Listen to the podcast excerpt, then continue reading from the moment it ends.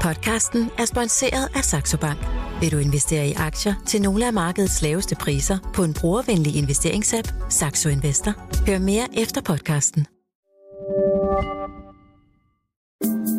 Millionærklubben fra Jørgen Vester med Sara Jolin.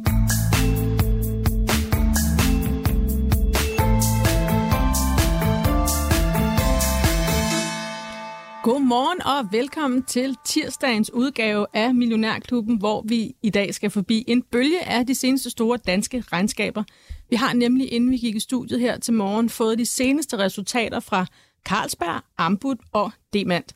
Vi skal også snakke om, hvad vi kan forvente af resten af 2023, nu hvor året er startet meget, meget bedre, end de fleste analytikere havde forventet, og med nogle sektorer og regioner, der har klaret sig langt bedre, end man nok lige skulle have regnet med. Det skal vi snakke om i dag med dagens panel. Det er dig, Tine Tjøj Danielsen, chefstrateg i PFA. Godmorgen til dig, Tine. Godmorgen. Nu startede 2023 jo med helt uventet nogle meget store stigninger, og særligt de mere spekulative af markedet, som IT-aktier og vækstaktier, de bare braget opad. Er du overrasket over den her start, vi har haft? Ja, det må, det, det må man sige, øh, for, fordi vi jo stadigvæk står derude, hvor, hvor inflationen stadigvæk driller, og renterne de skal sættes op, og så samtidig jamen, så er der jo forventninger om, at der på et eller andet tidspunkt kommer en recession. Så synes du, markedet måske har været en lille smule optimistisk i de øh, stigninger, der har været? Jeg tror, vi har haft behov for at være optimister efter det år, vi lige har været, været igennem. Og så samtidig så har vi jo set, altså, og, øh, at inflationen har øh, toppet og er på vej nedad. Den er stadigvæk meget høj, men den bevæger sig i den rigtige retning. Så jeg tror, at den der øh, optimisme har jo noget at gå på. Men, men, men ja, øh, umiddelbart så kunne det godt se ud som om, at, at markedet er, er lidt jubelglad. Løbet lidt for stærkt måske. Ja. Det snakker vi om lidt senere i programmet. Vi skal nu også lige sige godmorgen til dig, Lars Persson. Godmorgen. Du er fastforvalter her i klubben. Yes. Du må være en glad mand her det, til morgen. Jamen, det er jeg også. For du har jo Ambu i ja. din øh, portefølje, Millionærklubben. De er kommet med regnskab. Mm. De stiger næsten 10 procent. Ja. Nu vil jeg ikke gå for meget ind i regnskabet, for vi har faktisk øh, Søren Løntoft Hansen fra Sydbank med senere på telefon, hvor han kommer ind i det. Mm. Jeg vil gerne lige høre din reaktion. Du købte jo et Ambu i kurs 84, nu er den oppe i 110. Ja, øh, lækkert. Øh, jeg havde også drømt om det. Altså, vi, vi havde et stort tiltro til Britt Melby, som, øh, som har sat sig for, for bordenden, øh, eller for øh, direktør i direktørstolen, og, og, og tænkte, at hun skulle nok øh, lave en turnaround på, på den her, og man må sige, det, det går jo øh, i den rigtige retning, øh, stille og roligt med vækst, og øh, ja, og, og det kan vi jo aktionære godt lide, og vi havde jo allerede øh, købt ind på den historie, så indtil videre har hun ikke skuffet, og lad os håbe, at det øh, ser sådan ud resten af, af, af 23 for, for Ambu. Så øh, jeg bliver og, øh, og, og puster lidt mere til ilden, så vi kan få nogle store flammer i, i den, og det brænder det ud af. Du så også dejligt afstoppet og godt ja, ud her til ja, morgen, Lars, tak. så det kan jeg godt forstå. Øh, vi ringer også, øh, ud over vi ringer til Søren Løntoft Hansen for at snakke om Ambu og Demand. Han dækker nemlig begge virksomheder. Så snakker vi også med Henrik Hallengren Lausten fra Jyske Bank, han dækker Carlsberg, som også er kommet med regnskab her mm. til morgen. Det er altså en stor dag for C25-virksomheder. Den har jeg desværre også. Carlsberg. Ja. Jamen, desværre. altså, den falder. Hvad er det ja, her til 2 morgen? 2 procent. 2,5 procent. Ja, 2 procent. Ja, ja. Jamen, det, Ja, altså, det er, jo, det er jo en stor skude, og øh, øh ja, det har jo været lidt afmatning ude i Fjernøsten, i hvert fald ligesom jeg så det, men ellers har det jo nogenlunde klaret det godt, men de siger jo selv, at øh, uh, 23 også bliver et svært år, så, så det er jo nok også det, at folk sådan tager lidt bestik af. Øhm, og så må vi jo også bare se, at ølforbruget er jo ikke rigtig noget, der sådan stiger kraftigt, vel? Altså, det var jo det, man øh, havde håbet på, at russerne havde holdt lidt gang i, og så øh, skal de jo gerne have gang i, i Asien, øh, og hvis de mister nogle markedsandel derude, fordi at de hellere vil drikke champagne, det er jo ligesom nogle ting, de også har ligesom begyndt at tage til sig, så så vælger de, fravælger de øllen, så bliver der jo endnu mere konkurrence øh, om øh, dem, der skal, vi skal sælge til. Så ja, det kan godt være, at når klokken er 10, at øh, Carlsberg ikke er i min portefølje længere. Det er sådan, øh, jeg havde drømt om 10 procent. Det havde jeg faktisk i går. Altså, at den skulle stige 10 procent ja, i dag? 10, nej, ikke i dag. Nej, nej, men da jeg købte den, fra, da jeg købte den i august, øh, så gemte jeg mig i den lidt, øh, fordi markedet var lidt øh, negativt, og nogle af de der ting, man skal gemme sig i, det er jo sådan som Carlsberg og Coca-Cola og sådan nogle ting, der sager. Og jeg havde faktisk allerede 10 procent var det i september, men jeg var ikke hurtig nok på knappen, og så forsvandt øh, de 10 procent, og det blev til et lille minus faktisk, og nu var den så i går op om over 10 procent, og nu tror jeg, at den hedder 7 øh, eller 6 procent, så nu må jeg simpelthen bare smide den der ud, fordi casen var egentlig intakt, øh, men jeg var ikke, jeg, var, jeg, jeg, er ikke, jeg er ikke så hurtig. Jeg, jeg, jeg må tage et jagttegn, så jeg når at skyde noget hurtigt, simpelthen. Så, så det er bare ærgerligt. Øh, så den skal ud her til morgen på et eller andet tidspunkt. Når vi forlader studiet her, så bliver der altså ja, solgt nogle øh, Carlsberg-aktier fra de millionærklub Millionærklubben Det, det gør det. Ja, ja. Hvis du sidder derude og har spørgsmål til Lav, Lav, Lav der er mange med el i dag, Det er Øh, til øh, Lars eller Tine Choi fra PFA, så er du meget velkommen til at sende dem ind til mig i studiet på telefonnummer 42 42 03 21. Du skal bare huske at starte din sms med Mio. Og øhm, nu er der fire minutter til, vi ringer til øh, Henrik Hallengren Lausten fra Jyske Bank om Carlsberg, fordi Carlsbergs pressemøde går i gang her øh, 9.35, så jeg har lovet ham, at jeg ligesom får ham ud af vagten inden. Men det giver os lige fire minutter til at runde, hvad dagens stemning er. Nu har vi lige været inde over nogle af de store aktier, øh, Lars, men hvad ser du ellers derude? Jamen altså, nu falder de amerikanske futures faktisk lidt tilbage. De var ellers lidt op fra morgenstunden af. Det var jo sådan øh, lidt... Øh, altså, de, de store aktier, eller indeks i USA, bevægede sig hver sin retning. Øh, tech og S&P 500 bevægede sig vandret. Øh, mere eller mindre lille øh, fald efter de der helt vanvittige amerikanske nøgletal. Dem kan vi jo snakke med Tina om det senere. Og så øh, Dow Jones endte omkring øh, nullet.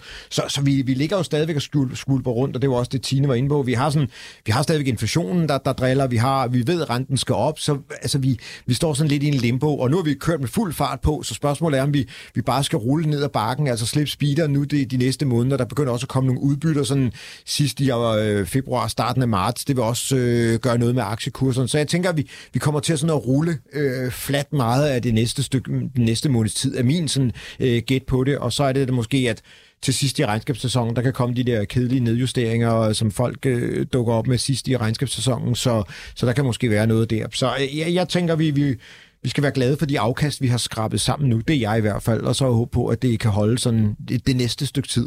Og Tina, som, øh, som Lars også lige nævner, så så vi jo nogle fald i går på Wall Street, og i dag tegner det til det sådan lidt en kedelig åbning. Nu fik vi nogle ret store stigninger i sidste uge efter mødet i den amerikanske centralbank, og så slutter det så med nogle store fald, og det så vi også i går. Øh, Kan vi se flere af de her fald i den her uge, tror du? Ja, vi, vi kommer nok til at, at skulle opleve store udsving øh, i den kommende tid, men jeg tror, at en af årsagerne til, at vi starter ud, som vi gør i dag, det er jo, at øh, Paul fra Federal Reserve, øh, han skal øh, give et interview øh, i, i dag i USA. Og det venter alle rigtig spændt på efter de øh, nøgletal, vi fik i, i sidste uge, hvad, hvad hans take er på dem. Så det er simpelthen første gang, vi får lov til at høre hans kommentarer til den jobrapport, der kom i fredag, som jo var vanvittigt meget stærkere end forventet. Den var sindssyg, vil jeg sige. Ja. Øh, og, og ja, det er det, og, og alle er rigtig, rigtig spændt på at se, hvad, eller høre, hvad, hvad han har at sige til den øh, Og det vil jeg gerne også kviste lidt om øh, senere, når vi lige har haft nogle af analytikerne med her, Tine, fordi det er jo bemærkelsesværdigt, at måned efter måned, der rammer øh, analytikere og økonomer forkert på den her jobrapport. Øh, og der har jo simpelthen været meget i år, hvor de forudsigelser, der er kommet, de har bare været helt ved siden af. Ja, det, det må jeg jo bare erkende. Jeg er ikke bedre end, end alle de andre øh, til, til den del der. Og, og, og, jamen, der, der er jo sket så meget med, med og de effekter, der er fra coronagenåbningerne, tror jeg, vi alle sammen har undervurderet øh, simpelthen. Så man kan ikke, øh, de modeller, man havde engang, hvor man kunne plotte de forskellige makrodata ind, og de ting, man får ud fra virkeligheden, det kan man simpelthen ikke rigtig gøre længere. Jo, det kan man godt. Øhm, jeg tror, nu har der været noget, der er sådan noget sæsonjustering, og der er en øh, helt opgørelse af, hvordan hele året er gået i øh, USA på, på arbejdsmarkedet. Og der er jo kommet nogle justeringer i kølvandet på det, så, så noget af det er også nogle af de her tilpasninger. Men det ændrer altså ikke på, at, at jobmarkedet er stærkt. Det er stærkt. Øhm, og øhm, hvis vi nu siger, altså, nu siger Lars, altså, at du er op 9% indtil videre i år, og hvis du bare kan få lov til at blive hængende der, så er du egentlig tilfreds nok. Hvad tænker du, Tine? Ikke lige med Lars' portefølje, men for det bredere aktiemarked, det er jo oppe sådan 5-10% alt efter, hvor vi kigger. Skal vi bare være glade for det i 2023? Det, øh, ja, det vil jeg også sige. 10 procent, det, det er i hvert fald mere, end jeg ville forvente, at vi skulle ende året på. Jeg har sådan en, en forventning om 0-5, men nu har du jo sagt, at vi økonomer rammer forkert. så, så, det- så, så, så den, øh, men jeg står på mål for det. Jeg, jeg tror, at, at vi får ender i et positivt område, men, men jeg synes, de her 10 procent, vi har nu, øh, ja, det, det er rigtig godt. øh, og, og jo over det, man normalt kan forvente på et, et gennemsnitligt år. Så i virkeligheden, altså ud fra den forudsætning, så, så skulle vi bare sige her, ikke? nu står vi 7. februar, vi har allerede fået alle de stigninger, vi skal have i 2023, så vi har lige øh, 11 måneder, der bare bliver flade og kedelige.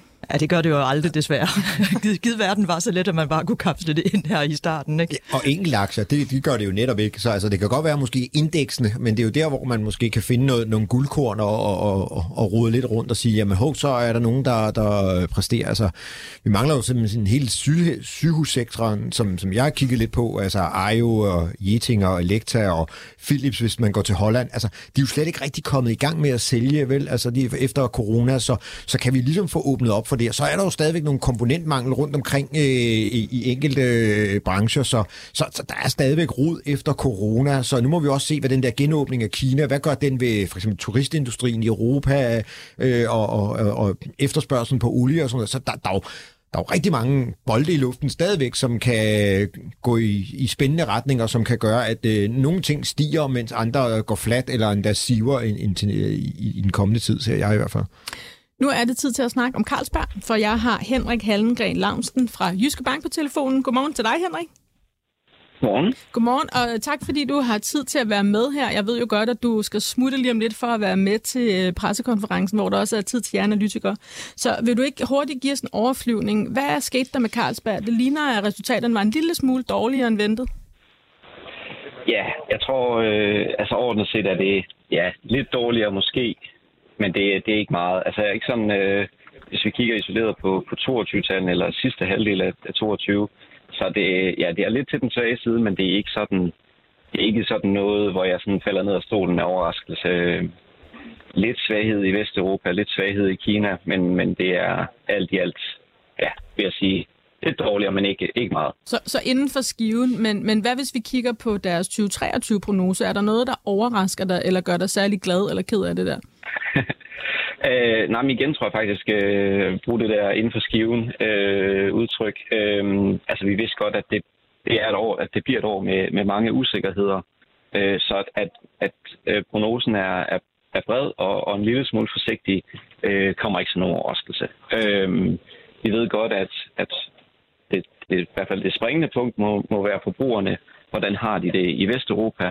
Hvordan bliver de påvirket af, af altså generel inflation, men også prisstigninger på øl og så videre, øh, hvor meget downtrade kommer der til at være, og det bliver den, øh, det bliver den ultimative svingfaktor for, for den her guidance. Så har de noget udtryk omkring.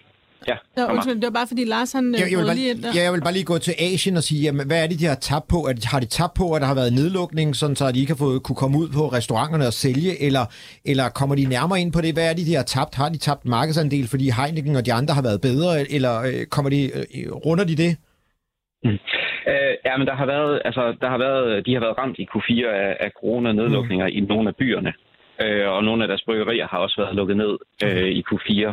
Så, så der har været lidt, øh, hvor konkurrenterne var primært var ramt i første halvår, hvor Carlsberg faktisk gik fri. Øh, så har, så har øh, Carlsberg været ramt i, øh, i Q4-nedlukninger i, i Kina. Jeg har ikke umiddelbart set, at de har tabt markedsandel. Det, det vil ikke være min tese, men, mm. men der kan godt være nogle små nuancer på det. Øh, men umiddelbart er det, er det coronanedlukninger, som, som påvirker det. Og de skriver også, at on-traden for eksempel har været, har været negativt ramt af, af nedlukninger i Kina. Så jeg tror, det er, det er et, et, et corona-situation, en corona konsekvens. Okay. Og nu ser vi jo så her, eh, Henrik, at aktien den er faldet, nu er den ned 1,6 procent. Synes du, det er en færre reaktion på det regnskab, vi har fået? Ja, det tror jeg. Altså, øh, jeg tror, vi har sagt neutral til måske en lille smule ned, så, så, så 1,6 er, er ikke helt ved siden af. Øh, nu har jeg ikke lige, hvad det overordnede marked gør, men jeg tror, det, det er nogenlunde på, ja, igen, inden for skiven. Og øh, hvad, hvad er dit kursmål egentlig for Carlsberg, og øh, din øh, anbefaling her, efter det regnskab er kommet ud? Øh, jamen, øh, altså, øh, efter regnskabet, der skal vi lige sætte os ned og, og have kigget på tallene for at se, om der er nogle større øh, bevægelser. Men, øh, men, men ja, øh, overordnet set øh, har, vi, har vi en sådan en neutral holdning på den, og det tænker jeg, øh, ja, nu må vi se, hvordan, øh, hvordan dagen kommer ud, og også hvad der kommer til konferencen. Det må være, det må være det vigtigste, øh, hvad lige sker der. Og så, øh, og så må vi se, om vi gør noget ved, ved det i løbet af dagen. Men der er altså ikke noget i det her regnskab, der tilsiger dig, at man bare skal ud og, og samle Carlsberg-aktier med arme og ben lige nu? Øh, nej, ikke sådan, øh, ikke sådan på, den, på, den, øh, på den helt korte bane. Ikke, jeg har faldet over endnu. De kan selvfølgelig både tale den øh, voldsomt op og voldsomt ned på, på telekonferencen, altså hvad der, bliver, hvad der bliver sagt. Men på nuværende tidspunkt er der ikke sådan noget, hvor jeg tænker, her bliver jeg, her bliver jeg fanget i en, i en kæmpe overraskelse. Så alt i alt meget, meget som forventet og meget indregnet. Meget som forventet. Vi holder i hvert fald øje med, hvad der sker her 9.30, når telekonferencen går i gang. Lige et sidste spørgsmål, Henrik, og det er til udbyttet. De hæver udbyttet. Er det også, som du havde forventet? Ja, det tror jeg, det er meget øh, sådan, ja, meget inline også. Øh, og så har de jo den her lille hale med, med aktietilbagekøbet, som de stopper kvartalsvis. Øh, men, men det er jo så to øh, uafhængige ting. Øh, ja, så, så det, det, det tror jeg helt som, helt som ventet. De har jo en, en god, stærk balance, så ikke noget overrasket i, at de hæver udbyttet. Så øh, alt i alt, det er sådan rimelig meget et Carlsberg-regnskab inden for skiven, hvor at øh, investorerne handler aktien ned en lille bitte smule, men ikke noget vildt. Nu må vi se, hvad der sker til telekonferencen her 9.30, og øh, den vil vi så sende dig ud i til, Henrik. Tusind tak, fordi du lige havde tid til at være med på telefonen her. Det var slet.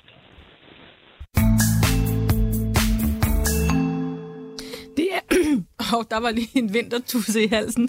Det er tirsdag morgen her i øh, Millionærklubben, hvor jeg har besøg af Tine Tjøj Danielsen, chefstrateg i PFA.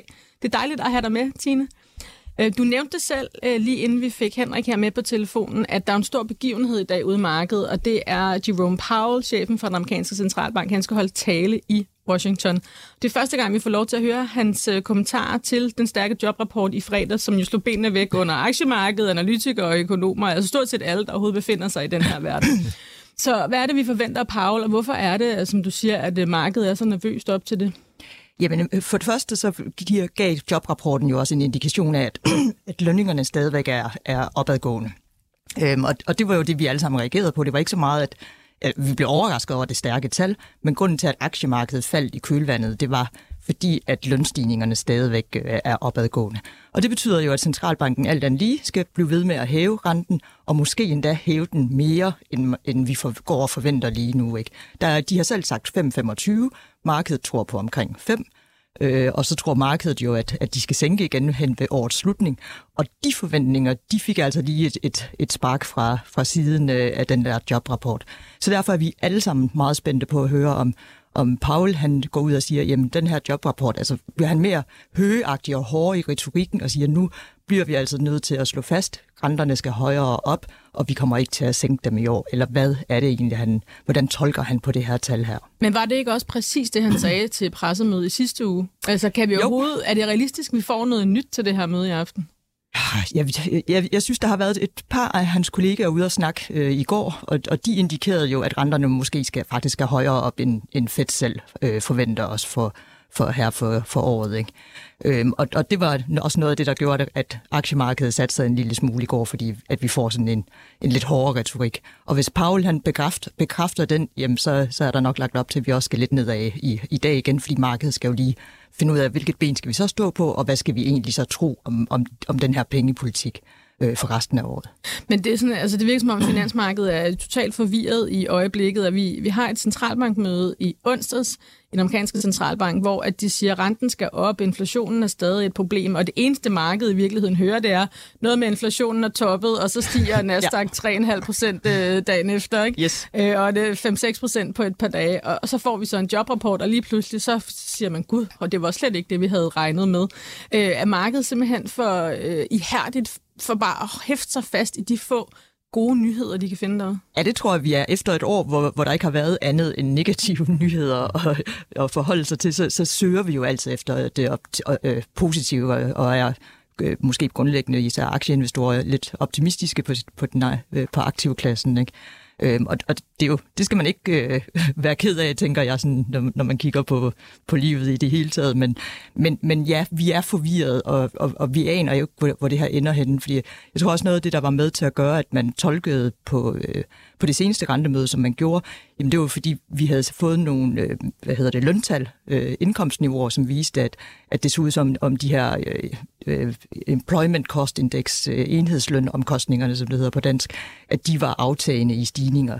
Og, og det var jo noget af det, der så gjorde, at man troede, at Fed øh, så, så øh, kan, kan sænke renten øh, øh, i slutningen af året her. Og så får vi lige pludselig det modsatte fra en anden rapport, og så er der jo total forvirring. Ikke? Men det er vel også fordi, at den der AD, ADH, eller ja, A, det er ADP, ADP, ja. ja, undskyld, øh, rapporten, den, den, den, der var meget lave tal, altså sådan, jeg ved godt, man ikke måske lægger så meget vægt på den det her private, hvor der kommer om onsdagen, så det, det var også ligesom sådan, det var ligesom om, der var forvirring over, at, øh, at det, der kunne være så stor forskel, tænker jeg, eller det, det Ja, jeg tror, ADP'en har jo kun store virksomheder med Det rigtigt, i ja. undersøgelsen. Ja, og, og der, hvor vi har hørt om fyringer og alt muligt ting, det er jo ved, de, ved de store Ja, virksomheder. ja, ikke? ja, ja. Hvor, hvor de små, øh, og især servicesektoren, øh, de bonger altså igennem i arbejdsmarkedsrapporten fra i Ja, fredags, ja. og hvor jobskabelsen jo kommer. Ikke? Mm. Men betyder det så, at de næste mange måneder, så hver gang der kommer et lille bitte datapunkt fra USA, så kan vi altså se aktiemarkedet stige helt vildt eller falde helt vildt? Ja, det tror jeg, vi skal, vi skal være forberedte på. Altså det, det er makroøkonomernes år, tror jeg. Det var det også sidste år lidt, fordi nu, nu er det jo den her vækstusikkerhed, vi alle sammen pejler efter, og så hvad der sker med den her inflation. Ikke? Så, så ja, inflationstallene, arbejdsmarkedsrapporten, de her tillidsindikatorer, ISM og PMI'erne, øh, det, det er helt klart nogle af dem, der, der vil give anledning til de største bevægelser på markederne. Og hvis du skulle vælge et af de her datapunkter, Tine, som det allervigtigste for aktiemarkedet, hvad vil det så være? Jamen, jeg tror, det er øh, arbejdsmarkedsrapporten, fordi vi jo både får øh, selve beskæftigelsen, som siger noget om, om øh, styrke, den underliggende styrke i økonomien, og så, så får vi de her løn, øh, timelønninger, som siger noget om, om en, det fremtidige inflationspres. Og det er jo interessant, ikke? fordi hvis vi bare går et par år tilbage, så kan jeg jo synes, at vi fik de der jobrapporter øh, den første fredag i måneden. Vi snakkede ikke særlig meget om de der timelønninger. Altså, Nej, det, det, det- hele, det hele handlede virkelig om, hvor mange jobs blev der skabt, og var det højere eller lavere end forventet. Så alt det andet, det røg bare lidt ud til siden. Ja, og, og, og det, det var jo, fordi vi havde lav inflation tidligere. Nu har vi en inflation, som ligger alt, alt for højt stadigvæk, og så leder vi jo alle sammen efter de øh, tal, der siger noget om, hvad vej skal inflationen. Men det er jo også, fordi vi har det her overkogte arbejdsmarked, hvor at vi har en meget, meget lav arbejdsløshed. Ikke? Så, så det er jo, det er jo, Jo. også det, der er med til at drive øh, arbejdsomkostningerne op. Det er jo, at øh, vi- har ikke nogen nye hænder. Altså lige så snart, at de er gået ud af døren, så er de faktisk øh, to job på hånden. Øh, Du går til højre, du går til venstre. Der står faktisk en med, med et jobtilbud på til dig. Lige præcis. Og, og, og det er jo med til at, at blive ved med at holde de der lønomkostninger. Og lønomkost, stigende lønomkostninger, det er jo også med til at drive inflationen. Så det er jo, ja. det er sådan lidt... Det, er jo- det, det, er jo- det, det jo den der... Der er jo hele tiden øh, ko i gryden, faktisk. Den bliver aldrig, den bliver aldrig øh, noget, der går af der. Men kan vi så få en recession, hvis alle har et arbejde? Nej, det, det diskuterer vi også på livet løs enden, vil jeg også kan jeg godt sige dig, fordi at, at vi kan jo se, at, at mange af de økonomiske nøgletal, aktivitetstallene, peger mod svagere vækst. Øh, Det er både i Europa og i, og i USA. Øh, Men samtidig så har vi det her jobmarked, og sådan rent definitorisk, så, nej, så kan du jo ikke få en, en recession, hvis jobmarkedet, altså hvis ledigheden er på 3,4 procent. Vi alle sammen tjener, tjener penge, ikke, så bruger vi vel også nogle penge og holder hjulene Lige præcis. Og, og, og det gør vi jo, det kan vi jo også se. Ikke? Fordi det, det arbejdsmarkedsrapporten jo også indholdt med de her timelønninger, var jo, at, at, øh, at, at reelt set, jamen, så, når man konverterer det til en, en national indkomst, jamen, så var der faktisk en stigning sidste år på 8,5 procent. Det betyder, at der var reallønsfremgang i USA, så, så der er altså stadigvæk penge. Øh, folk har penge, de kan gå ud og bruge ikke? og holde gang i økonomien. Og hvis vi så lige leger videre med den her tanke om, at Federal Reserve faktisk vil sætte renten op til 5,25 procent i stedet for de cirka 5 procent, som markedet indregner nu. Hvad vil det gøre ved aktiemarkedet, hvis de sætter den op til de her 5,25? Ja, det, den, den tror jeg ikke, det vil gøre helt så meget, fordi det har Fed selv været ude at sige. Det er mere spørgsmål om Fed nu vil næste gang gå ud og sige, at nu hedder den måske 5,5 eller 5,75 på grund af den udvikling, øh, de kan se på lønsiden. Hvad skal der så ske? Altså, så begynder vi at se aktierne falde igen, måske nogle Ja, af de så skal, så, så skal renterne højere op igen. Ikke? Øh, og, og så vil vi har også set, at øh, statsrenterne er jo også steget her over, over de seneste par dage. Den 10-årige amerikanske op i 3,61 igen. Øh, så, så, så, så hele det der med, at renterne lige skal et hak højere op, jamen det vil helt klart øh, give en negativ afsmitning på aktiemarkedet. Og hvordan, når du så sidder derovre i PFA og skal sammenstykke øh, jeres strategi, er der noget, der har ændret sig for dig i starten her 2023? At IT-aktierne, de er jo spurtet fremad. Vækstaktier, de har klaret meget bedre. Europæiske aktier klarer sig bedre end amerikanske. Der var ikke rigtig nogen, der havde forudset det her. Har du skulle lave nogle justeringer? Nej, vi har, vi har faktisk ikke ændret på noget. Så vi, vi, øh, vi ligger med en, øh, en overvægt i defensive sektorer, så i sundhed, øh, telekom og hvad hedder det, forsyning. Øhm, og det, der, der er vi selvfølgelig blevet ramt af, at det nu har været de cykliske, som, som har haft et rigtig godt, øh, en rigtig god start på året. Det, det vi kan se, det er jo alt det, der storsteg sidste år, er det, der halter efter i år, og alt det, der storfaldt sidste år, er det, der, der virkelig er, er kørt op øh, men, men du holder så fast i din defensive allokering Ja, her. vi, vi synes jo, at nu kan vi også se her, de sidste par, par dage her, har, er markedet jo igen blevet noget mere wobbit og, og skal finde et eller andet fodfæste. Så, så, så, så vi, vi ligger stadigvæk forsigtigt og, og kommer nok lige til at gøre det, mens vi tager bestik af de her begivenheder og, og øh, Paul i dag også. Man kunne ellers godt blive fristet til at løbe over i nogle af de her. Det der, kunne man der godt. faldt meget sidste år, og nu, altså nu kan jeg se, altså Mads Christiansen, som er en af vores forvaltere her i klubben, han er op 30 procent i år bare. Ikke? Han havde også et rigtig svært 2022, men han har lagt sig i nogle af de her spekulative aktier, som jo er steget med raketfart, og Cathy Woods, hende der den er meget berømte amerikanske tech- og innovationsinvestor, hendes fond er op noget, hvad er det, 45 procent ja.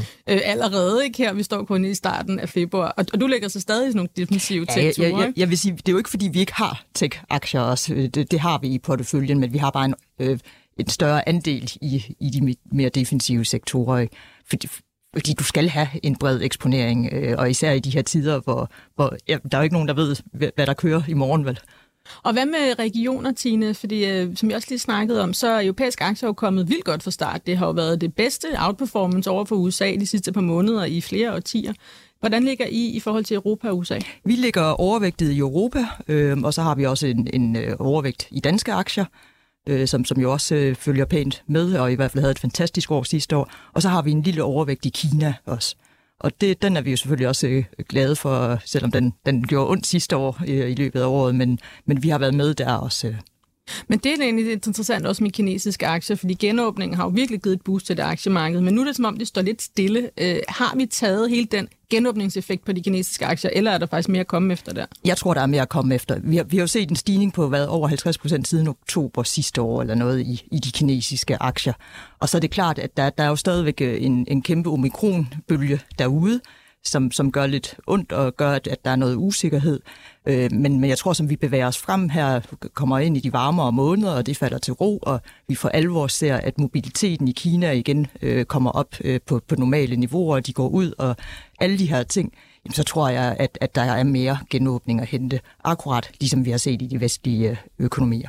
Så er det vel også lidt lige i de her dage i hvert fald, at øh, der har været, været de der luftballoner over Ja. USA, der gør, at så blusser den her, vi havde lige lidt glemt det lidt, vi, vi glemmer det måske i hvert fald lige her, fordi vi har koncentration på Ukrainekrigen, så vi glemmer lige lidt, at der egentlig foregår en, en kæmpe godsøjne psykisk, psykologisk krig i, i, i Sydhavet der, ikke? Og, og så glemmer vi lige lidt, øh, og så kommer der den der ballon der, og så blusser det lidt op. Så, så det er også nok med til lige at sende de kinesiske indeks, øh, de har det i hvert fald lige taget en, en, en lille dyk ned. Jeg, jeg selv købt, øh, jeg køber så investeringsforeninger, fordi at, øh, jamen, jeg ved ikke, hvad for nogle kinesiske aktier, der stiger, men, men så jeg har jo taget en, en lille eksponering der, fordi, men man skal jo være klar til at sidde på med fingeren på salgsknappen. Fordi Det har du lige sagt, du ikke er hurtigt nok til Ja, er jo din men, men, men nu har jeg rykket den over, fordi man kan jo godt huske, hvordan det var med, med Ukraine, at øh, der var masser af militærudstyr øh, langs den ukrainske grænse, men der alle, øh, apropos alle analytikere og øh, økonomer og sådan noget, de sagde, ah, men de angriber jo ikke. Og hvad var det, de gjorde? Øh, 7, 9, 13 desværre, ikke? Var lige vil sige. Så angreb de jo øh, på fulde øh, gardiner øh, over hele landet.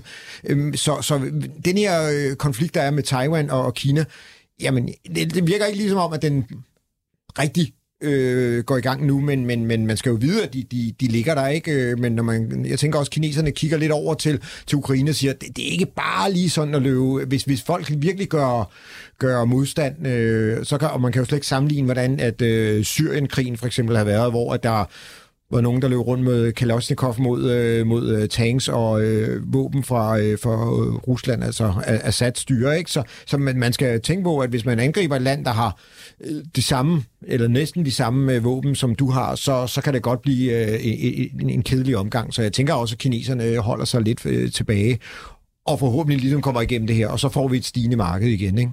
Så Tina, når du sidder og kigger på de her ting, altså har, har du sådan en liste med de største potentielle risici derude, der kunne skyde aktiemarkedet helt ud af kurs? Øh, ja, øh, øh, det- har jeg, og- en af, en af tingene er jo netop, at Fed de går ud, kommer ud med en eller anden melding og siger, at nu skal renterne op i 5,5 eller, eller endnu højere. Ikke? Det vil komme som et, et chok for os alle sammen. Eller at vi får et inflationstal, som viser, at ja, det er fint, nu er vi lige faldet, men nu begynder det at stige igen. Det vil også give en chok-effekt på, på markederne. Øhm, kigger vi sådan i de, det større luftlag og snakker om geopolitik, så er det jo klart, at jeg tror, det vi alle sammen har lært af, af Ruslands øh, invasion af U- Ukraine, det er, at man, man skal tro på, at det utænkelige kan ske. Øh, fordi ja, vi, vi var alle sammen der, "Ej, men de gør det ikke, vi kunne godt følge med i medierne og alt muligt om, at der var en masse bevægelser og alt muligt, men der var ikke nogen, der troede på det vel. Mm. Og selvom at det ikke sker i morgen, eller i år, eller om to år, øh, at kineserne forsøger et eller andet med, med Taiwan, så er vi helt klart nødt til at forholde os til, at det kan ske. Øh, og, og især øh, med den situation, der allerede er med, med kineserne og amerikanerne, så er det helt klart noget, man skal have i holde øje med.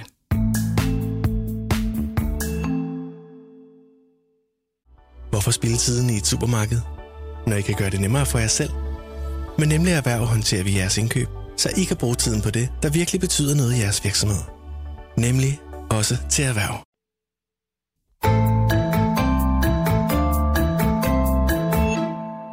Nu har vi Søren Løntoft Hansen fra Sydbank med på telefonen. Godmorgen til dig, Søren. Godmorgen. Det er så heldigt for os, at du både dækker Ambu og D-mand, så vi slår to fluer med et smæk her øh, med dig som øh, analytiker, så du har meget egentlig, du, du skal nå igennem. Øh, lad os starte over hos øh, Ambu, som justerer. Ja, nu er den faktisk op 15 procent her til morgen. Hvad er det, der er så godt i det regnskab? Ja, men altså man kan sige, at uh, Ambo uh, meddelte i forbindelse med, med, med selskabets årsregnskab uh, i november måned, at man ville lægge dæmpet for land. Øhm, øh, og så kommer man egentlig ud med en organisk vækst på, på, på 4%, og der var der altså ventet øh, lige underkanten af 2%, så en bedre udvikling i, øh, i kvartalet end, uh, end ventet. Og det er egentlig bredt funderet på, uh, på Ambus forretningsområder.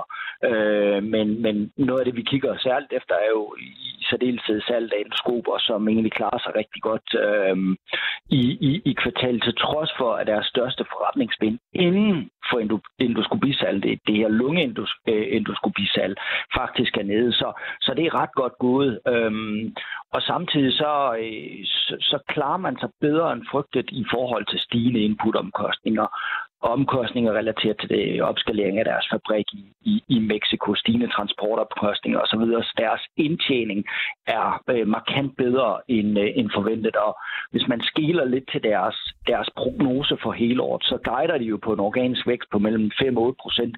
Her lander de 4 procent i første kvartal, og med, med det indvendte, at det er jo det dæmpede kvartal. Og så, så, så venter man altså en overskudsgrad, eller EBIT-marken på 3-5 procent, der lander man på 6 procent. Øh, øhm, i, i det her dæmpede kvartal, og øh, der kunne man måske øh, godt spekulere lidt i, øh, er det her egentlig konservativt. Jeg kan godt forstå det, Øh, Ambu har virkelig, virkelig skuffet i forhold der, til deres prognose øh, de, øh, de senere år. Og øh, Ambu med, øh, med, med den nye CEO, Britt Melby, vil for alt i verden undgå at, at, at skuffe investorerne. Øh, og det er måske også derfor, man, ha, man fastholder prognosen. Men altså udviklingen i første kvartal eller indlændingen på året gøder måske på for at man kan øh, opjustere øh, prognosen senere. Det tror jeg er det, som investorerne tager positivt imod. Så altså nu 16 procent oppe og mulighed for opjusteringer senere på året også. Betyder det, at vi kan sætte en stor streg over den her krise, Ambo har været igennem de seneste par år?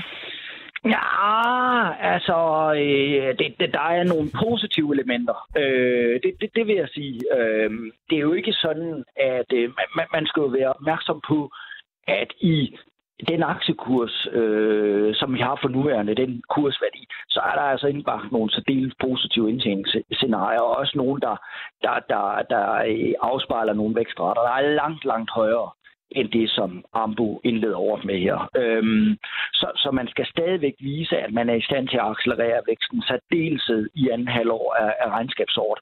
Og, og, og så kan man også sige noget af det, som måske er et et, et plet i regnskabet, det er de her negative pengestrømme, som man har haft i adskillige kvartaler, som spiser likviderne og øger gælden. Og, og det er jo altså noget af det, vi gerne vil se øh, blive vendt, så man får positive strømme, øh, pengestrømme og får nedbragt gælden. Så, så, så at slå en fuldstændig streg over øh, de udfordringer, som, øh, som Ambo står i, det er måske lige en øh, postgang for tidligt. Men, men hvor ligger du så henne på aktien nu, Søren? Øh, den bliver handlet omkring 120 kroner nu. Hvad er dit kursmål? Uh, nu offentliggør vi ikke vores, uh, vores kursmål i, uh, i, uh, i, i Sydbank. Jeg havde en selvanbefaling uh, før uh, offentliggørelsen af regnskabet, og, og det er klart, nu er regnskabet ligesom kommet. Jeg skal ligesom fordøje uh, regnskabet, fordøje tallene, uh, opdatere min model, og så kommer der jo uh, naturligvis en, uh, en analyse øh, og en anbefaling senere, som man kan se på, øh, på Sydbankens. Men bare lige sådan afslutningsvis med Ambu, den var jo, aktien var oppe i omkring 355 kroner tilbage i 2021. Kan vi komme derop igen? Øh, det kræver i så fald, at vi øh, får nogle, en, en markant acceleration af deres vækstbillede øh, de kommende år. Øhm, og øh, det kræver, at man er i stand til at forbedre indtjeningen væsentligt. Er det udelukket, at man kan gøre det? Nej, det er det, det, er det bestemt ikke. Men, øh, men, men, men det er, vi, vi er stadigvæk tidlig i processen i forhold til den her, jeg vil kalde det turnaround for, for Ambo. Øh, så, så det er ikke, øh, det er ikke øh, usandsynligt, man kan det ende der, men, men det kræver altså en markant acceleration af væksten og, og indtjeningsevnen øh, de kommende år. Okay, øh, men så lad os lige hurtigt øh, også runde det, man Søren. Øh, den aktie stiger 7 procent, så altså nogle flot, en flot morgen for øh, dine selskaber. Hvad er det, der sker hos Demand? ja, jeg, jeg, jeg tror, at det er investorerne skiller til. Øh, det er deres 2023-prognose, hvor, hvor de venter en organisk vækst på, på 3-7 procent, og, og der lå øh, markedet øh, konsensus øh, før regnskab på, på, på lige godt 4 procent, så i den absolut nederdel af det prognoseinterval, som man har udstukket for den amerikanske vækst, og så venter man en indtjening i, øh, i intervallet øh, 3,6 til 4 milliarder kroner. Og, og der lå øh, markedet inden og ventede en, en indtjening øh, for, for 2023, der ligger under, altså under øh, 3,6 milliarder. Så, så, så, så der, der skal man altså, der skal vi øh, som analytikere i hvert fald ud og hæve vores, øh, vores øh, indtjeningsestimater for, øh, for det, man, det, derudover er der også et, et, et par positive elementer, øh, specielt i fjerde kvartal inden for deres høreapparatsforretning, som, øh, som har realiseret en god organisk vækst, øh, drevet af introduktionen af flere formfaktorer og prispunkter, øh, en bedring på det private amerikanske høreapparatsmarked, som, som var en hemsko for, for selskab i tredje kvartal øh, 22.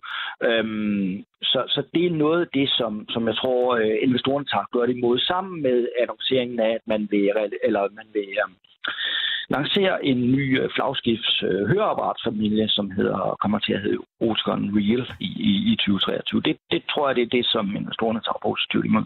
Så lige afslutningsvis her, Søren. Øh, Aktien bliver handlet i en kurs på ca. 230 kroner nu. Kan den komme højere op? Øhm, det kan den godt, men det kræver, øh, det, det, ja, det kan den godt, men det kræver en, en forbedring af, det kræver en, en, en tiltagende forbedring af, af generelt i høreapparatsmarkedet, og så skulle vi også gerne se, altså man har et mindre forandringsben, der hedder communications, som øh, inden for gaming-udstyr, og der er altså vigende forbrugsløst i øjeblikket. Øhm, så hvis vi skal over der, jamen så, så bør vi også øh, se sådan en, en, en, måske en bedring i forbrugslysten inden for, for, for gaming-segmentet. Det er noget af det, der skal, skal drive det.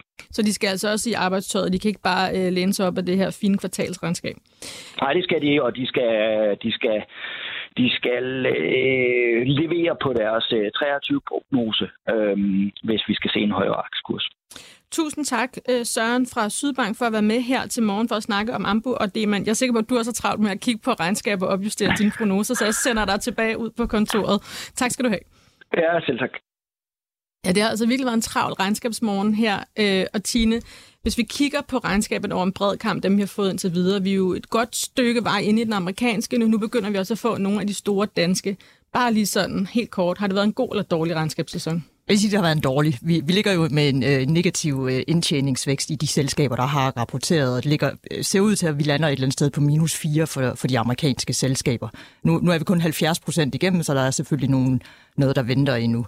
Øh, men men man skal, det, man så skal huske på, det er jo, det er trukket af især de, de store tech-selskaber. Øh, nogle af dem, der fylder rigtig meget, øh, som, som har ja, som har skuffet lidt øh, på, på regnskabssiden. Ikke? Ja, vi fik jo sådan et uh, trifecta i sidste uge af A-kæden, ikke? Var det Apple, Amazon og Alphabet, der alle sammen skuffede på samme dag. Ja. Øh, men hvad fortæller det der så om øh, de, de kommende måneder og resten af 2023, hvis vi starter året med dårlige regnskaber? Jamen det, det fortæller mig ikke andet end, at, at det, det har været som forventet. Øh, analytikerne har jo nedjusteret i løbet af, af fjerde kvartal for, deres forventninger til det, den regnskabssæson også. Øh, og samtidig så har man, har man så dog set, at vi faktisk også har set ret kraftige nedjusteringer her i, i, øh, i løbet af januar. Også mere end, end normalen. Og det skyldes jo, at man revurderer, går ind og revurderer i takt med, at der kommer flere og flere øh, regnskaber ind.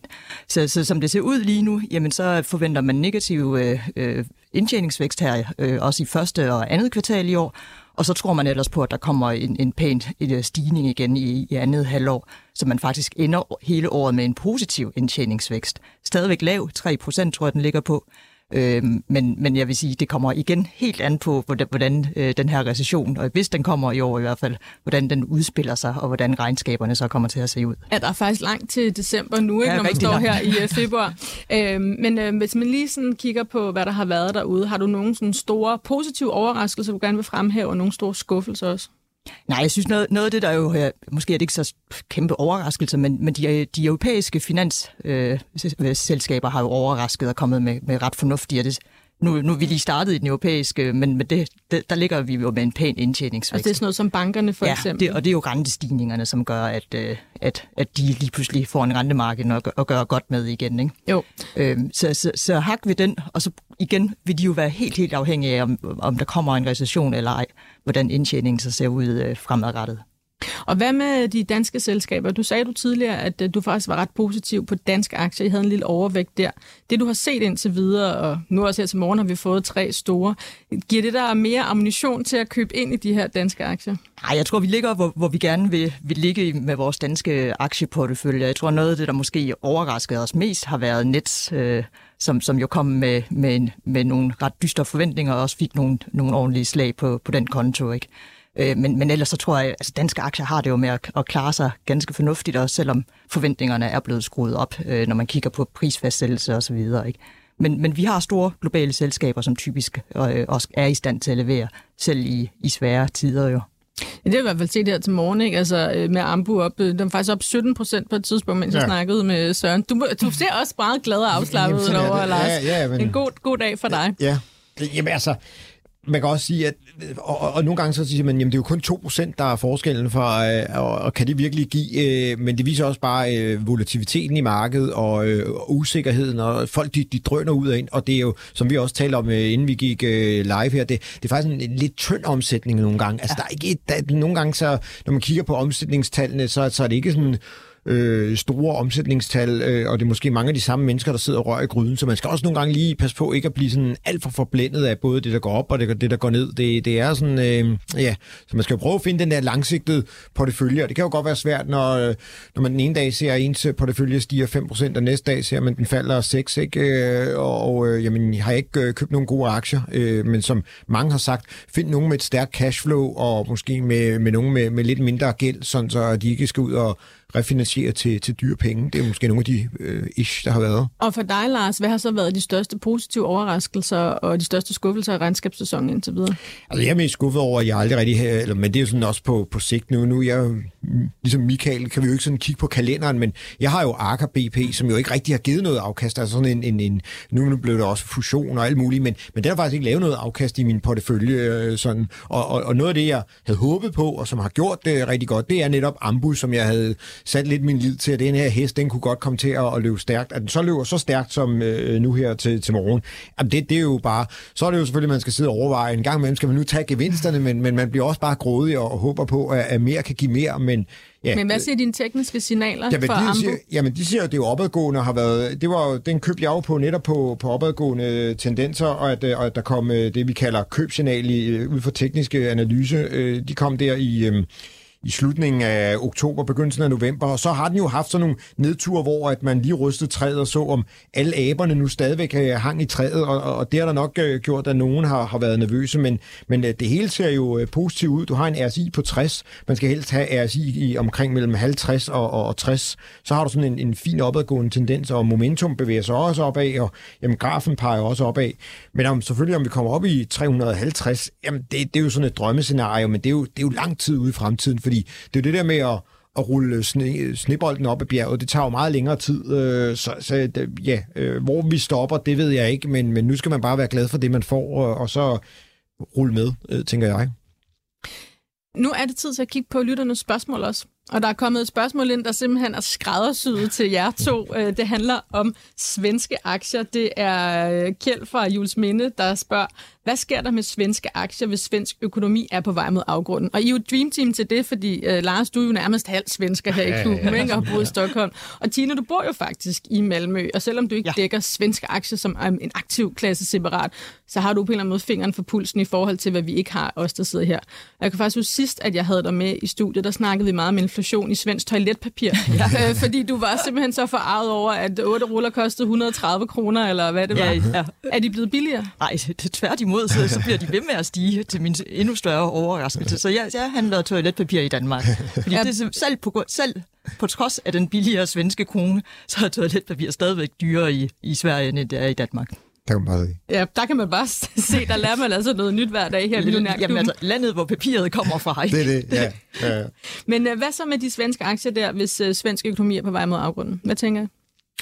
Jamen altså, der er jo selvfølgelig nogen, der vil blive ramt, men, men, men de, altså, det er jo ikke lokale firmaer. Altså, de store internationale svenske firmaer handler jo i, i udlandsk valuta, så de, de skraber jo øh, godt hjem. Øh, så, så på den kort, altså, det, det, jeg, jeg tror ikke, at øh, det, vil ødelægge noget øh, for de der selskaber. Der er selvfølgelig nogen, der vil blive lidt ramt, men, men det er ikke det, man skal frygte, når man sidder og ejer øh, svenske aktier. Selvfølgelig har du investeret i en, der kun arbejder lokalt, øh, så kan man måske godt overveje det, og man skal måske undgå alle de her, nu er byggeaktier, altså alle ejendomsaktierne har jo taget sådan, wow, de, de styrtede faktisk ret kraftigt i 22, fordi de meget mere mm. øh, har rørlig rente, eller bevægelig rente hedder det jo, øh, og de har ikke de her 30-årige øh, lån osv., så, videre, så de, de, de er jo også lidt afhængige af at skulle genforhandle øh, nogle ting og sager, og det, der har været meget store handler i, i den øh, svenske ejendomssektor, fordi der er nogen, der har fået forkøbt sig og brændt nallerne, og så er der nogle af de gamle næster, der har siddet og grint, og de der unge, unge fløser, der har løbet ud på markedet, og nu sidder de så og køber ejendommene billigere tilbage.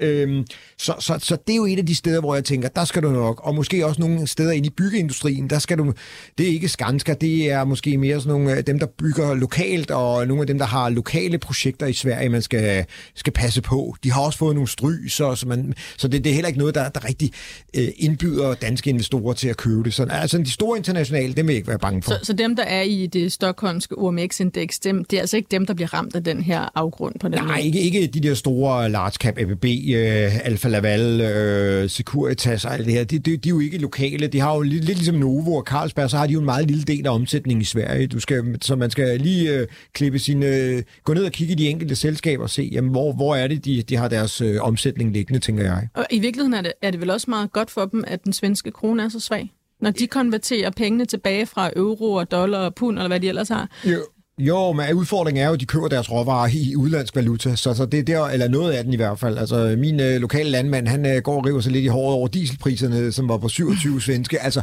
så det er ikke alt sammen, der er lige sjovt. Så de så gerne, og må ikke, er det ikke øh, på torsdag, eller er det i morgen allerede onsdag, at øh, den nye svenske nationalbankdirektør skal sige et eller andet. Så jeg tror jo egentlig, at den, den bliver hævet med 0,5. Øh, det, det regner alle med i hvert fald, øh, at, øh, at han hæver renten. Så, øh, og det gør jo måske, at nogen bliver lidt presset på, på boligøkonomien, men ja, stadigvæk stadigvæk har de en lidt højere arbejdsløshed, end, end vi har, men øh, vi må se, hvad der sker i hvert fald. Og ja, ja, noget, noget, et af de steder, hvor de svenske virksomheder bliver presset, det er jo, som Lars siger, at øh, omkostningerne er steget, fordi at man importerer meget af det input, man bruger. Ikke? Øh, men, men når vi så måler på dem, der eksporterer ud af Sverige, så er konkurrenceevnen jo øh, stærkt forbedret med den her øh, svage svenske krone. Ikke? Men, men jeg vil heller ikke være så bange for de store øh, internationale selskaber, der er på det svenske marked, og øh, fordi de skal nok klare sig, og, og især så, øh, den industri, den tunge industri i Sverige, er jo selskaber, som også vil nyde godt af, at Kina får genåbnet og begynder at komme op i aktivitet, og formentlig kommer, kommer igennem et ret stærkt vækstår i år. Ikke? Men oplever du, som øh, vores lytter også skriver, altså, at den svenske økonomi er på vej mod afgrunden? Jeg vil ikke sige afgrunden, men, men ja, der var negativ vækst i, i fjerde kvartal, så, så får vi det igen, jamen, så er der vi jo per definition øh, i, i en recession i, i svensk økonomi. Ikke? Og en af grundene til det er jo, at, at jamen, øh, de her øh, renteforholdelser, de slår altså ret hårdt igennem, fordi at man har ikke lange boliglån i, øh, i Sverige. Det er Riksbanken meget opmærksom på. De ved godt, at rentefølsomheden hos de svenske forbrugere er meget, meget høj. Øhm, så, så de forventer jo heller ikke, at de skal forhøje renterne lige så meget som, som ECB og så videre, men de følger jo selvfølgelig med et godt stykke, fordi inflationen, modsat i Danmark, så er inflationen i Sverige altså ikke begyndt at, at vende rundt på samme måde, vel? Og hvad oplever du, når du er nede og købe ind, eller bare generelt ude blandt svenskerne? Hvordan er humøret derovre? Jeg synes egentlig, humøret er, er fint. Øh, det, det, det må jeg sige. Øh, selv, altså, folk går stadigvæk ud og spiser og alt muligt, og retter, øh, tallerkenerne er blevet mindre, med priserne er de samme. Ikke? Så det er også en slags inflation, ja. jo. Men, men, men, men jeg synes stadigvæk, at, at det, det virker ganske fornuftigt, men, men jeg er ikke i tvivl om, at man, man kan mærke det øh, i husholdningerne, ikke? fordi at, at øh, fødevarer er grøntsager, som, altså Sverige er jo ikke et gardneriland, de er sindssygt dyre også i, i Sverige. Jeg har ja, gulerødder, de var, blevet, de var stedet en krone her efter nytår, øh, der hvor jeg plejer at handle i min lokale IKA, men Øh, der var kun et halvt kilo i stedet for et kilo i posen. Ikke? Okay, det må væk også en stigning. Så det er en pæn stigning. Og så er det så stadigvæk det, der er deres problem, det er elpriserne. Ikke? Altså, ja. de er ikke rigtig, altså, de er på vej ned, men, men de er jo slet ikke øh, kommet rigtig ned, hvor de er vant til det. Øh, de har også lavet lidt forandringer, hvor at, øh, de siger, jamen det kan ikke være sådan, at nord øh, har så billig strøm, og syd har så høje strømpriser. Desværre har de ikke lavet forandringer endnu. Vi, nej, nej, vi håber, de men, kommer. Men, men, de vil være i gang. Og så er det jo også, at de kommer med det her tilskud. Ja, det får vi her i februar. Ja, netop. Øh, men det er jo så bare lidt mere bål på inflationen yes. øh, hvor at, at man giver et tilskud til alle, der har øh, strøm øh, eller el øh, hjemme i, i husene og sådan nogle ting. Altså, ja, ikke? Så... Alle, alle i øh, Sydsverige får ja. øh, det her tilskud, så, så jeg går og venter på at få 8.500 tilbage i, fra elregningen. Så har du råd til både toiletpapir og gulerød? Ja, det har jeg i hobetal. men det, der, der er et, et spørgsmål her fra Jakob i Åben Rå, som ikke handler om Sverige, øh, men det er sådan lidt i forlængelse af, hvad, hvad sker der for aktier i et land, som er på afgrunden, eller hvad man kalder det. Og det er det engelske FTSE 100 100-indeks, der her i, øh, tror det var i går eller i fredags, øh, noget rekordniveau. Øh, og det er jo også bemærkelsesværdigt, fordi de eneste overskrifter, vi ser fra Storbritannien, er jo, hvor jammerligt det går derovre. Ja. Det er, der er strække, inflationen er høj, de hæver renten, og økonomien og væksten er jo simpelthen på vej ned i hullet. Så hvad er det, der sker for sådan aktiemarked, Tine? Du har engelske aktier, all time high, økonomien på ingen måde all-time high. Igen ret vigtigt at, at skelne mellem, hvordan aktiemarkedet er sat sammen. Ikke? Og hvis det er store globale virksomheder, så er de altså bare ikke afhængige af, hvordan det går i det land, de nu er børsnoteret eller har til huse. Så skal man kigge på små og mellemstore virksomheder, som, som jo meget mere er det, der ligger underliggende i britisk økonomi eller i dansk økonomi for den sags skyld. Men de der store, som udgør hovedindeksen, de er altså meget mere eksponeret for øh, øh globalt set. Ja, og det, og det britiske indeks, hovedindekset der, har jo helt klart det kørende for sig, at det har mange olievirksomheder, det ja. har mange mineselskaber, det har mange store banker. Lige præcis. Øh, og det har jo virkelig også øh, kommet frem af. Og, og lidt som vi snakkede om, Lars, med, med valutaen her i Sverige. Mm. Øh, nu, øh, når man er olievirksomhed, så er det jo rigtig godt, at priserne stiger, og fordi pundet jo stadig er svært, så hver gang de konverterer deres dollar, de har solgt olie for over til pund, så får de jo lige sådan et ekstra indtjeningsboost ja, på den konto. det gør de også. Ja. Øhm, vi fortsætter her med spørgsmålene fra, øhm, fra lytterne. Der er øhm, en lytter, der også har et spørgsmål til dig, Lars. Hvad du siger til svenske Investor AB, den har du tidligere talt om. Ja, altså det er jo, øh, kan man sige, i stedet for at skulle købe en, øh, en, en leder rode efter alle mulige forskellige svenske aktier, så er det jo her et af de store konglomerater, som, som ejer mange af de store selskaber. Så, så vil, man minde, vil man minde lidt om det svenske øh, large cap index, så kan man jo købe Investor. Så får man også Mønlykke med og nogle andre øh, spændende virksomheder, som ikke er børsnoteret. Så den er steget øh, 9% Investor år til dato, og så får man jo selvfølgelig også et, et pænt udbytte, fordi det er jo Wallenberg, det er jo den rige familie, det er jo det, er jo det svenske Mærsk, og man kan sige, at det svenske indeks er steget 10 procent. Og der er ikke nogen investeringsforeninger, der kører rent svensk. Øh, så kører du noget nordisk, en eller anden øh, kombinations... Øh, øh, men, men, men rent svensk er jo svært at finde, så hvis du vil købe det svenske indeks, øh, jamen så er Investor faktisk et godt bud på at købe det, fordi de ejer mange af de store øh, svenske selskaber, plus lidt øh, finske øh, selskaber også. Øh, jeg, jeg, jeg vil sige, at hvis der er nogle af lytterne, der ligesom jeg øh, bor i Sverige og arbejder i Danmark, så findes der altså svenske indeksfonde, øh, rent svensk, okay, ja, ja, ja. Øh, i Sverige, ja. ved bankerne der. Så ja. det skal man bare lige råde sin netbank, eller hvor man nu handler sin, mm. sin aktier hen igennem. Ja, altså, da vi kører svensk tema herinde på øh, sms-spørgsmål i dag, kan jeg se, at det er Tine fra Odense, der spørger øh, om, øh, siger, at Handelsbanken har en købsanbefaling på svenske AAK. Ja. Men hvad siger Lars Persson mon til fremtidsudsigterne for denne aktie? Jamen, det er jo øh, det gamle, altså det gamle Aarhus Olie, der slog sig sammen med Karlsham, som jo laver de her øh, olier og fedtstoffer til øh, fødevareindustrien. Jamen, altså, den, øh, den var helt dernede og bunden under 150 i øh, september-oktober måned, og nu handles den øh, sådan flat 180-190. Øh, øh, jeg, jeg læste ikke deres øh, regnskaber 100 procent, men, men det er jo sådan en, en lidt stille, øh, der går under radaren for de fleste. Øh, så det, hun skal ikke forvente sådan en, øh, en Ramachan-forretning, der, der brænder, drøner deroppe af, men en, en stille, så hvis hun øh, mangler lidt øh, stabilitet, øh, så er de her fedtstoffer og øh, til chokoladeindustrien og alle mulige andre industrier, det, det er et meget godt sted at, at lægge sig. Og så, vi har lige 20 sekunder her, hvor I måske kan svare Rune på, hvordan man kan, hvor, øhm, om I kan forklare, hvordan store udbytter påvirker kursmålene, regner man udbyttet med? Så hvis kursmålet er 150 kroner på en aktie, er udbyttet så med? Altså det, det, ja, altså normalt så, så må man jo se bort fra, det er i en kort tid, fordi at øh, hvis, ja, fordi aktien jo falder, så det, det, det kan man gøre i en kort tid. Det kan man gøre i en kort tid. Ja. Det er alt, hvad vi når her i tirsdagens Millionærklubben. Tusind tak til dig, Tine Tjøj Danielsen, chefstrateg i PFA, for at være med i studiet. Også tak til dig, Lars Persson, for at være med som sædvanligt. Og ude i teknikken, Louis Fangenberg, for at få det hele til at køre. I må sammen have en god dag derude, og i morgen er Bodil Johanne Gansel tilbage.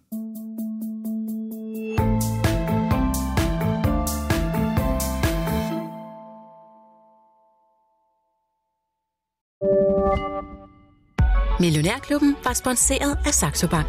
Gør det godt i din virksomhed? Hos Saxo Bank kan du få dine overskydende midler til at vokse med en investeringskonto, hvor du også kan få op til 3,05% i positiv rente uden binding. Det er nemt og gratis at oprette en konto. Der er ingen konto og depotgebyr, og der er ingen binding, så du kan altid investere eller trække dine penge ud. Kom i gang allerede i dag på saxobank.dk.